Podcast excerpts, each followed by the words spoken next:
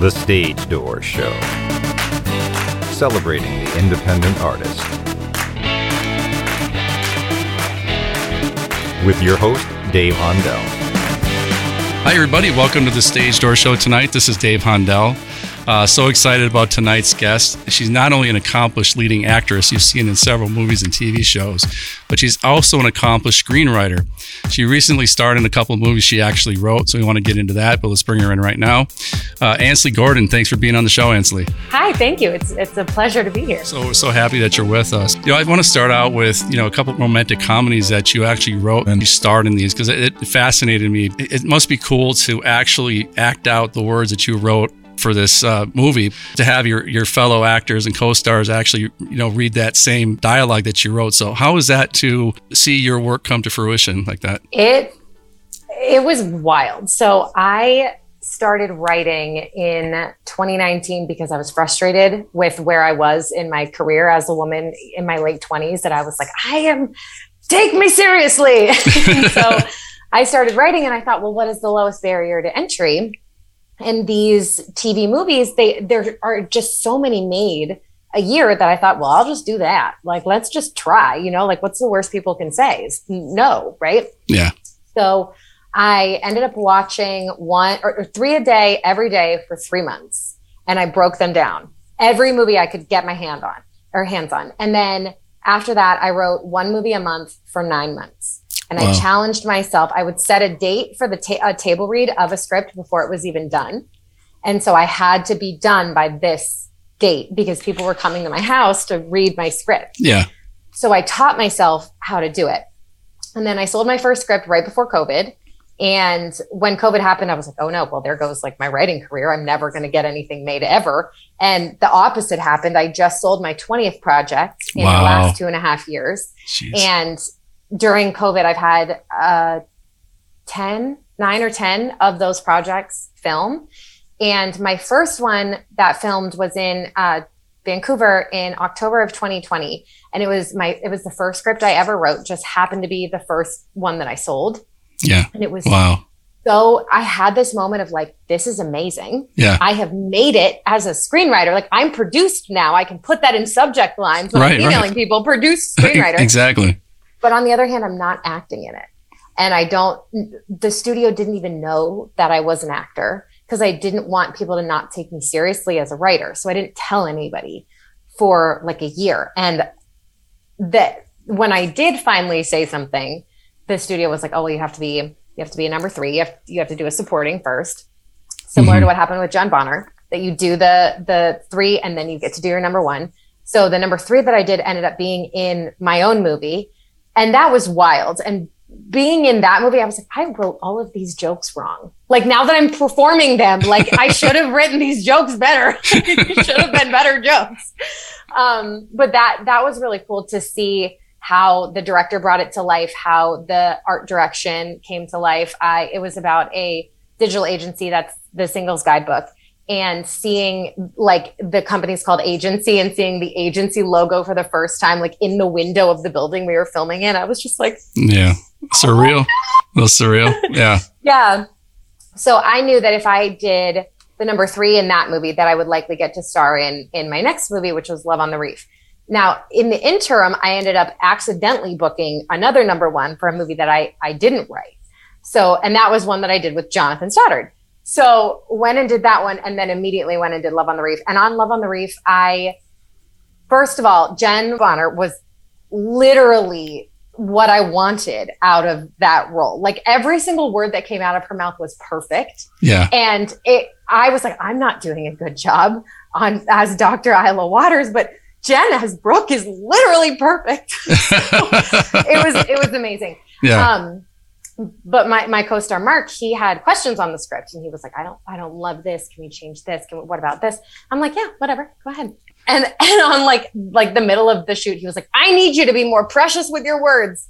And I was like, no, you, I am an actor. I know what it's like to have to say sure. something that doesn't feel authentic in my body. Mm-hmm. If you have a better way of saying something, you should say it that way. Now, if it's one of my fish puns or a joke that I now have perfected, I need you to land that one, but everything else, yeah. like, it's, it's okay for me, at least for people to, take things and make it their own. Well, you know, Ansley, one of the things that, you know, I, I wanted to, you know, ask you, I know Love on the Reef and The Singles Guidebook, you know, those are two romantic comedies. I mean, I know you, you kind of brought this up already, but what kind of draws you to the, the rom-coms, I guess, because everybody loves them. I mean, I don't care if you're a guy or a lady or whatever. I mean, we all sit on the couch and we love Hallmark, Lifetime, all these networks that show rom-coms. It's just, to me, they're they're just, they're fun. You know, they're kind of a look into our own life sometimes.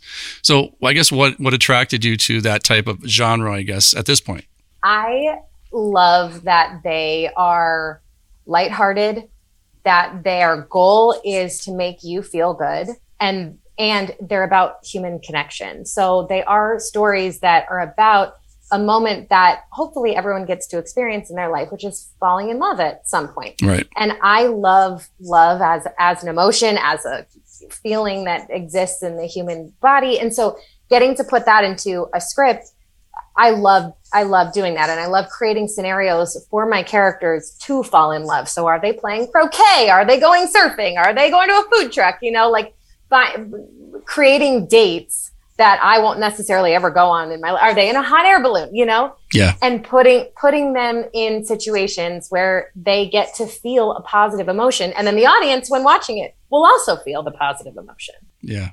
I mean, do you ever, how do you draw inspiration, I guess, for an idea for a movie? Because I mean, you want them to all be unique. So how do you draw inspiration for each one? Everyone is different. So sometimes if I, if I need a job and I'm like, I need money, I will pick a season.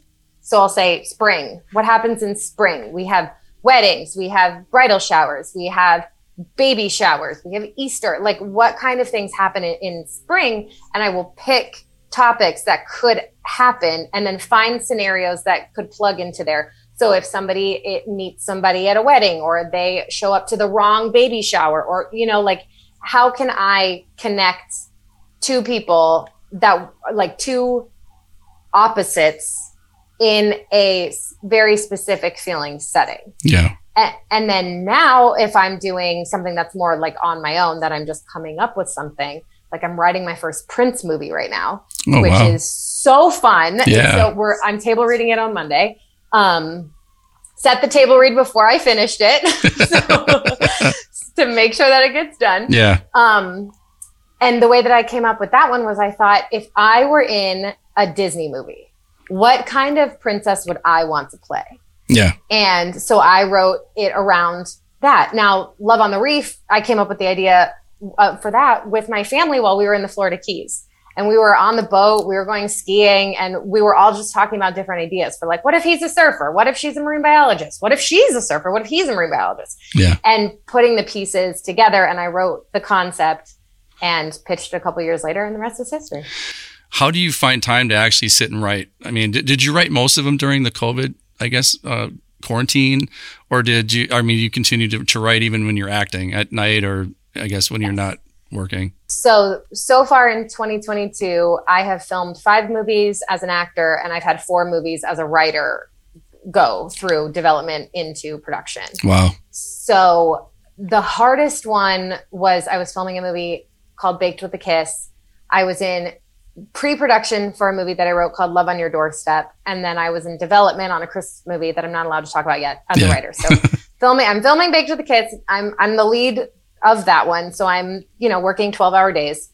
Yeah. I'm going home and I'm shooting that on the East Coast. I'm going home and I'm doing production calls with, you know, the director, producer, line producer, U P M, getting, we're changing locations. We're, we're missing this cast person. So we have to change the script date. Can we fix this? And I'm like on Zoom calls with people in my like hair and makeup from set, you know, like going over there. And I'm like, yes, okay, sure. Yeah. Yeah. Can we just, can you just email me everything you want and I'll just do it. So then I'm making notes on that, quickly going over my lines for the next day, going to sleep, getting up, finishing, learning my lines while I get ready in the morning, while I'm driving to set, while I'm in hair and makeup, then shoot the morning. Then on lunch, I bring my laptop to set and I'm writing the Christmas movie that I'm in development for over lunch. And then I will film the afternoon scenes, and then I would go home. Wow.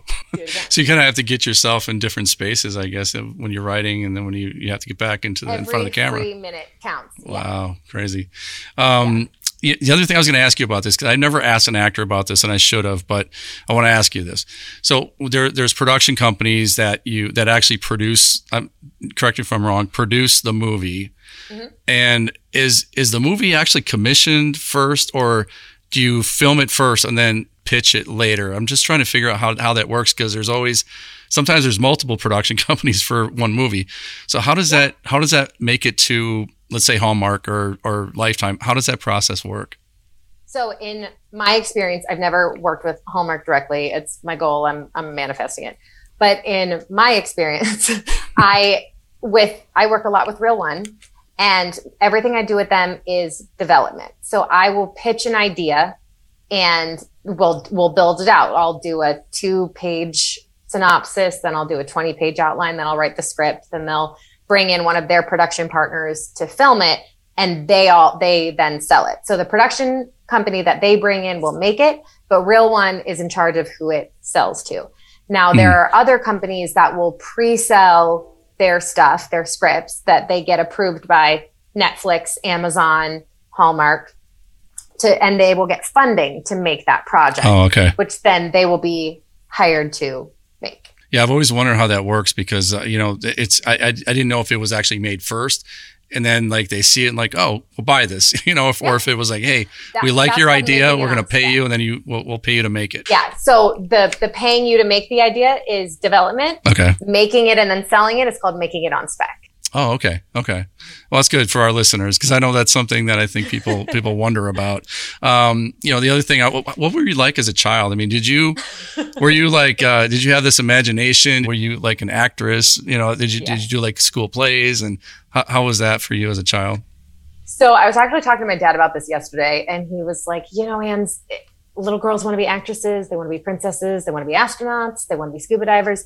And, and it changes. And you just wanted to be an actress. Like, this was all you wanted. And he said, I've never met anybody who decided their career at four and stuck with it. Wow. so, so I did my first um, regional theater show at four. It was Wizard of Oz. And I have told the story so many times. So if you've listened to another interview with me, I'm so sorry. I'll make it quick. Um, I, my age group. So I was at this dance studio, and they, the theater asked our dance studio, because these kids have stage presence, to right. come in and audition for for the Munchkins and the Poppies, and the little little kids got to be Poppies and the bigger kids got to be Munchkins, and I wanted to be a Munchkin because they got more screen time, you right, know like that's what I wanted. Like, I want to be in front of people. yeah. So I told the director that, and he liked that, and I but when I got cast, I was cast as a Poppy, and I only had two scenes, and I was annoyed by that. So I went up to the director at four and said, we had a deal, man. Like, you told me that I could be a Munchkin if I got cast. And he was so charmed by it. He was like, okay, you can be a Munchkin, but you also have to be a Poppy for numbers. We need stage numbers. And I remember being on stage, and there was a kid who was older than me who would follow Glenda around and pick up her sparkles that fell off her dress. And I'm like, what are you doing? We are on stage now. Like, yeah. What are you doing? You're so, you were much more mature than the other actors on stage, I right? I was just like, come on, people. That's awesome. Um, one of the things I also want to ask you, you know, just being a, a woman in the industry, yes. you know, I know that we've, you know, it's evolved over the number of years, but, you know, I personally, I don't think we are where you need to be uh, when it yeah. comes to women in the industry, and especially in, you know, producing roles, directing mm-hmm. roles and so forth. And so what is your uh, take on that? And, you know, I guess what's your opinion on that? I think that the more stories that we are able to put forward that show women in normal light, not women in glamorized lights, you know, because for so long cinema was cinema was made through the male lens. So women were put on a pedestal of this like ideal of or idea of what a woman, a woman should be, instead of what a woman actually is, which is somebody complex with dreams and goals and doesn't have a perfect body and wants to have kids, but also wants to have a career and, you know, all of all of the things. And so I think the more women who are writing stories that are that are honest and authentic for for women will help move the needle forward. And writing a female-driven script and it being given to a female director will then help hire a female D P and a female sound en- engineer. And in my career, I've only been mic'd one time by a woman. Wow. In every production I've ever worked on. my sound person was only a woman once, and it was on Better Things on F X. And Pamela Adlon was in charge of that show, and she was incredible and a force. And the crew was like eighty percent women or something. It was like her mandate, and yeah. it was awesome. And I think that like expanding on what a woman can do behind the camera, the, I just did a movie where I played twins, and our focus puller was this brilliant young woman named Hannah, and our scriptie was a, a young woman named Cassidy. And it was, it was amazing to see so many young women behind the camera in positions that are so important. Right, for sure. Yeah. And, and then speaking of that, you know, I, we usually have our, our actors or singers or whoever we have on give a piece of advice, um, you know, to some of the new people that are just getting getting into the industry, or they want to be an actor, actress. Uh, what do you say to that young girl out there who, you know, who wants to, to get into the industry or be um, in film or T V? You know, what kind of advice could you give somebody like that, like a young female? You are enough. You are enough exactly as you are. You do, do not need to lose weight. You do not need to dye your hair. You do not need to fix your skin. I have Invisalign to fix my teeth so they could be straighter, but I worked in the entertainment industry for twenty years before I did that. You are enough. And this industry will try to tell you over and over and over and over and over that you're not. And that's just not true. So the biggest piece of advice that I have for anyone getting started is, one, your living situation is important. So make sure you have, you don't live in model housing with nineteen roommates that you hate. Yeah. Two, yeah. you are absolutely enough exactly as you are. That's great advice. It's, it's funny you should mention the, the housing situation, because I had I had uh, Tony Winner, and she's just actually getting her star on the Walk of Fame uh, in twenty twenty-three. But Melba Moore, uh, she that's out of one hundred twenty-seven episodes. I asked that question almost every episode. That's only the second time that somebody said, said that. Really? Yeah. When you move to somewhere like L A, New York, Atlanta, somewhere that you're not from, and you think, I will rough it out. I had told my parents, I was like, I'll live in my car till I'm thirty. And no, yeah. no, yeah. because you can't be the best version of yourself, not only as a performer, but like how you move through the world impacts your art. Right. Like I can't write well at the, the level that I need to be writing if I'm not sleeping well, if I don't feel safe in my house, if I'm, you know, and those things impact what you do in your day to day, which impacts what you do in your art. Yeah, you got to be mentally healthy uh, when yes. you're going to do a, a job like that. Ansley, you know, being on so many sets, uh, there's got to be a, a crazy story, uh, at least one, right? So, what's the craziest story of being on a set uh, for either a movie or T V show? What What can you share with us? Oh, um, I was on an Amazon young adult cheerleading show called Liberty um, about eight years ago. And to prep for that show, we went to a legitimate cheer camp with legitimate professional cheerleaders. And I was just in shock at like what they were, and they, they were all so nice. And they were like, yeah, how can we help you? What do you want to learn? And I'm like, I don't know how to touch my toes. Like, I don't know. Let's start with that. Right. Like I am so not. And that was the most intense, just seeing people like flipping and whatever. And then when we got into our gym to film, I had a stunt double, and she was incredible and did everything that was difficult. But yeah, filming in the gym, we're filming on the, the spring mats. They didn't load, they didn't take those out. So every single move that we, like any walking, anything we did would shake the camera. So for like the first like two episodes, we're all just robots trying to not mess, but we're cheerleaders. So we're trying to like do cheerleading moves without moving the camera. That's funny. It was a great uh, core exercise. Yeah, I'm sure. Uh, do you have a do you have a favorite type of role that you play? I mean, you know, sometimes you you know, obviously romantic comedies, uh, but mm-hmm. sometimes you play like, you know, when I watched the movie Treasure uh, that you were in, uh, you, you know, you, you played somebody who was in trouble with the law when you were younger, and then um, you know, but but what I guess what kind of role do you do you like to play? Do you like to play the like the the, the sweet girl, or do you like to play the like the more um, I don't know, bad girl, I guess. I don't really think I play the bad girl well. My husband and I joke all the time that I'm not very dark. Like I'm not, right. I'm just magenta. Like magenta's the darkest that I go. Um, when he's not here, I sleep with a nightlight, and I'm thirty. So like, I, don't, I don't do great with that. Um, I love comedy. Yeah. And the more ridiculous the physical comedy is, the more I, I love. Like I just did a movie where I played twins, and one of the twins was like big and ridiculous, right, and like did all the things, and it's like throwing food at her mouth, and it's hilarious. And that is the one that I felt like the most at home. The other one was like the uptight stick up her butt. Yeah, right. And I'm I love being ridiculous. Like you want me to to make a joke and be, or physically whatever. That I love that. So how Comedy. how was that playing two different? I mean, 'cause you see that sometimes, and obviously it's tricky to, I suppose, camera angles and everything. It's like completely like um, it has to be on point. But how do, how do you play two different roles and and you know be able to get into those two spaces like that? Because it would be, I would imagine, like I think Lindsay Lohan did it in Parent Trap, yes, but yes. So how was that for you to get into those two different roles, and how did, how was that filmed, I guess? Did you film one all? Yeah. Okay. How did that work? No, no, no, no, no. Oh. We, I was switching back and forth between twins oh, multiple wow. times in a scene. Oh my gosh. So I did a lot of homework on the physicality of each twin. Yeah. So I knew that Lacey is like feel good, cool, like never crosses her fingers, uses her hands. And then Alice is uptight and her chin is a little bit raised and her voice is a little bit higher. So she is a little bit more just everything like this is here and it's pointed. And so I knew going into it if I, but they were pretending to be each other. So oh, if I, that made it even I worse. Am, right. So if I'm Lacey pretending to be Alice, I'm going to, I'm going to be more Lacey and yeah. then remember that I'm pretending to be Alice and do the idea of being uptight. Whereas with Alice, she's supposed to be like fun and loose. What the she, that stuff was really fun because seeing her be so uncomfortable with like being fun was just a lot of like, yeah, yeah, totally. What a um, challenging role. I mean, that what it a, was amazing. Yeah. It was amazing. And at the same time, I was in development for a series that I co-created that we're about to go on. So I was doing that on my like nights and, and days off besides playing, being two roles in like every scene.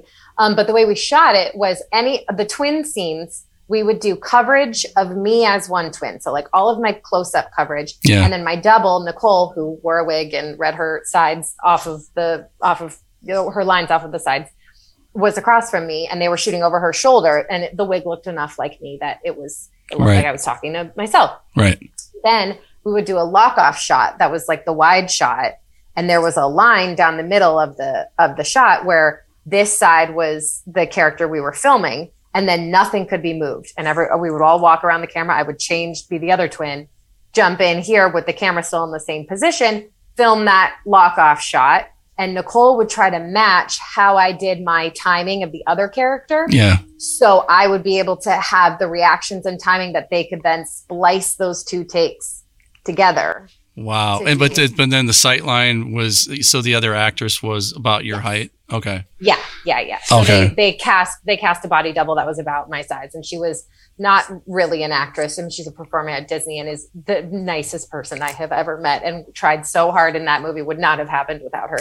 Um, so yeah, it was, it was so intense. And we wrapped, um, Sing July first. And I was like, I'm doing Lazy Girl July. I am not doing anything. I was offered the lead of a Lifetime movie and I turned it down. My team was like, really? Really? Yeah. I was like, yes, I need a break. You need a mental break. Yeah. I yeah. mean, it's just crazy. And um, yeah. the other thing I want to ask you, you're a trained comedian. So, yes. and, and you have a lot of views on TikTok. So, uh, so I, I, how is your, I mean, is that something you really like to do is, is, is get up in front of people and just um, do comedy? So stand-up is my thing that like I want to be so good at, and it scares me so badly. And the way that TikTok started is one of my agents was like, we're getting a lot of a lot of deals for our cute girls that do comedy on TikTok, and you do comedy, like you are an improv sure girl, you do stand up. Why don't why don't why you're not you why are you not on TikTok? And I was like, because I have nothing to say. Like I don't have anything to add to TikTok. That's not yeah. like people that make comedy videos are so funny. Yeah. And I just didn't think I had that in me. And then I realized I have sweaty hands. Okay. So I have this condition called hyperhidrosis where my hands, they will literally drip all of the time. I have a towel with me mm-hmm. all of the time because my hands are so sweaty. And like every set I work on, everybody knows like day one, sweaty hands, hands needs her hands. It's part of your rider. But literally, yeah. my wrap gift on the twin movie were hand towels that they had monogrammed. Oh, nice. Sweaty hands and. So yeah. I was like, you know what? I'll just, I'll just do it. I'll just make some comedy videos with yeah. about hyperhidrosis. Have fun with it. Yeah. I'm a, I'm a damp hot girl. Let's go. So I just started making the most ridiculous videos of like picking up a piece of paper or sealing an envelope. And then they started getting hundreds of thousands. One of them has over five million views. Wow. And the comments are so sweet of people being like, I didn't know that somebody yeah. had, like, also had this. Like, I'm not alone. I'm like, right. You are not alone. Welcome, damp queen. Welcome. Like, you're amazing. You're in the club. You're in the club. I haven't made a video in a while because I, I like don't have anything funny right now to put. So it's got to be, you got to have the inspiration to do it. Well, I usually make them on the fly where oh, I'm okay. like, oh, this is something I should film right now. Right. Like sealing and I'm sealing my friend's birthday envelope. Let me just film that because I don't have to lick it. I can just rub my hand on it and it's done. Oh boy. All right, Ansley, I, I always ask everybody this, of course. Uh, this is this is what I um, I like to know from each of our actors and singers and all of our artists. But um, when it's all said and done, what do you want your legacy to be? What do you want people to walk away with when they hear Ansley Gordon? Since I knew I was going to be on this show, I have been listening to everybody else's answers because I don't I didn't know how to how to verbalize it. Yeah. And I'm probably not going to say it very eloquently, but let's, you know, let's give it a go. Um, I would like to leave a legacy of you can absolutely do it. Like whatever it is you want to do, you can do it. If somebody looks at me and sees anything that I've accomplished, I hope that makes them feel like they can accomplish their dreams. Because if I did it, you can totally do it. Like there's no reason that if you don't put in the time or the, the the effort, you you can have everything that you want in your life. And that that's what I would like to leave behind. Well, that's awesome. You know, Ansley, thank you so much for that. Uh, and also for all your advice that you gave our, our young artists out there, because this is our platform is helping the indie artists. So thank you so much for that. And, you know, we can't wait to see everything that you have coming in the future. I know you've done a lot of stuff that's already out, so we can't wait for people to, to go onto your social media. Speaking of, how can people find you? Uh, thank you so much for all of that. That was so nice. And thank you for having me. I'm very honored to be here. Thank you. Um, my Instagram is at Ansley Gordon. And if you want some damp videos on TikTok, it's at Sweaty Hands Ans. All right. So everybody check that out. Definitely go to our social media and check it out. It's, it's, it's amazing. And your work is, is truly amazing. Um, you know, Ansley, so thank you again for joining us. And I hope you have a great rest of your night. Thank you again for having me. This was awesome. Thank you so much to our audience for listening to The Stage Door Show on iHeartRadio. Your support means everything.